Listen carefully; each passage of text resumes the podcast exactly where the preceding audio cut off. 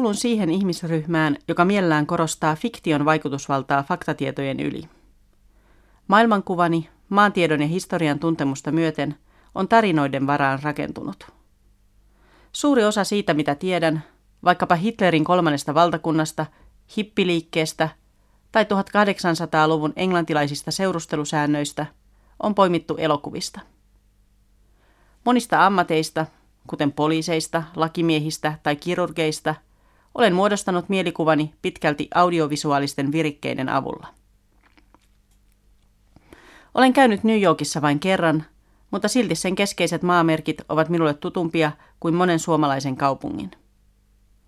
Parhaimmillaan elokuvien kautta on auennut ikkunoita paikkoihin ja kulttuureihin, joista en muuten tietäisi mitään.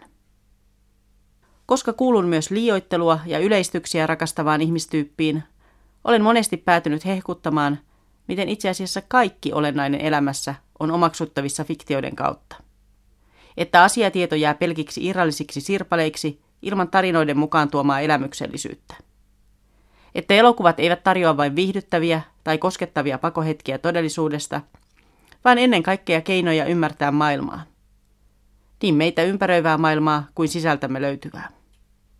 En miellä elokuvia elämää suuremmiksi, mutta usein ja mielelläni haluan nähdä elämän syvyyden paljastuvan vasta elokuvien avulla. Siksi on terveellistä saada välillä muistutus siitä, ettei maailmankuvaa kannata pystyttää ihan vain valkokankaan totuuksien varaan, ainakaan kritiikittömästi.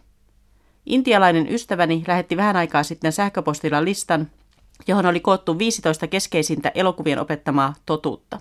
Listaus ei varmastikaan ole kattava, mutta kaikessa sattumanvaraisuudessa on varsin viehättävä. Ainakin itselläni se toimi oivallisesti myös inspiraationa omien vastaavanlaisten havaintojen pohtimiseen. Jaan sen siis tässä kanssanne, olkaa hyvä. Mitä elokuvat ovat minulle maailmasta opettaneet? Jos päätät purkaa pommin, älä murehdi sitä, mikä langoista täytyy leikata. Tulet kuitenkin päätymään viime hetkellä oikeaan.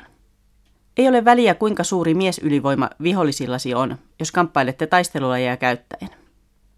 Viholliset tanssivat uhkaavasti ympärilläsi, mutta odottavat kärsivällisesti vuoroaan ennen kuin hyökkäävät yksitellen kimppuusi. Ehdit siis käsitellä heidät saapumisjärjestyksessä. Kun nukkumaan mennessäsi sammutat valot, kaikki makuhuoneessa olevat asiat jäävät edelleen selvästi näkyviin, mutta muuttuvat sinisiksi. Rehellinen ja ahkera poliisi ammutaan yleensä kuoliaksi päivä tai pari ennen eläkkeelle jäämistään. Sen sijaan, että tuhlaisivat luoteja tai käyttäisivät veitsiä, roistot haluavat mieluummin eliminoida vihollisensa monimutkaisilla laitteilla, tappavilla kaasuilla tai laasereilla.